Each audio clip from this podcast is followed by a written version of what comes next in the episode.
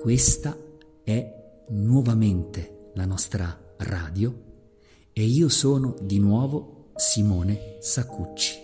Benvenuti, benvenuti di cuore in questo posto, sì, questo è un posto, un posto che esiste, dove stiamo cercando di raccogliere emozioni, pensieri, racconti. Ed oggi ascoltiamo due nostri operatori che lavorano all'interno di questo nostro progetto che si chiama L'Atelier Coiné. Ascoltiamoli, raccontare di questo lento e timido ricominciare, ma un ricominciare che porta tante, tante emozioni, paure, speranze. Insomma, un ricominciare che è tipicamente umano. Buon ascolto. Finalmente, dopo un'enorme clausura, lontano da tutto e da tutti, ci ritroviamo qua, pronti per cominciare sta nuova avventura. E la devo definire così, scusatemi, ma non posso far altrimenti. Coi ragazzi ci devi giocare seriamente, sì no poi te penti.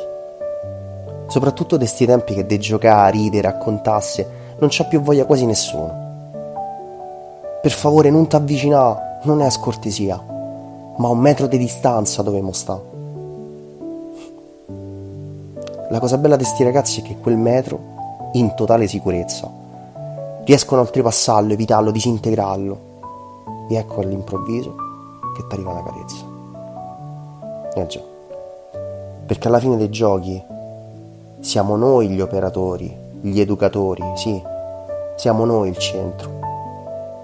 Ma il motore di tutto sono sempre sti ragazzi perché più gli stai vicino e più ti cambiano dentro.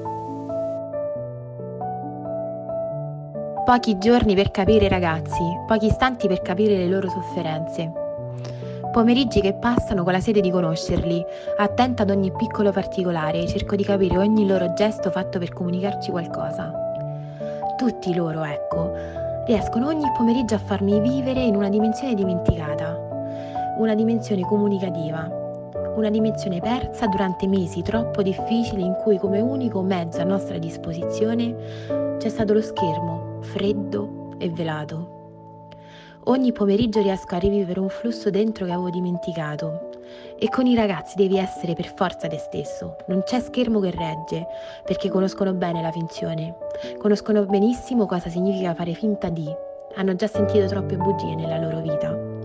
Ti mettono alla prova ogni giorno una battaglia in cui non si arriva mai alle armi, ma si studia bene il nemico per uscirne insieme vittoriosi in una marcia piena di colori.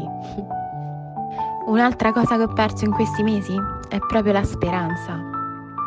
Cioè, partendo proprio dall'archetipo della parola, dall'etimologia latina spes, derivata dalla parola spa, cioè tendere verso una meta, quel sentimento che non ti illude. Speranza non è sinonimo di illusione, ma di desiderio.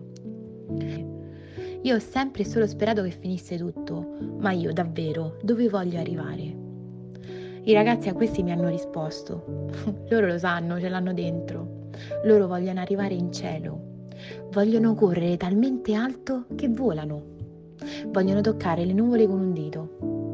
Vogliono gridare fuori dagli schermi, vogliono amare, vogliono scoprire, vogliono vivere l'esperienza. Quei ragazzi sono la nostra arte.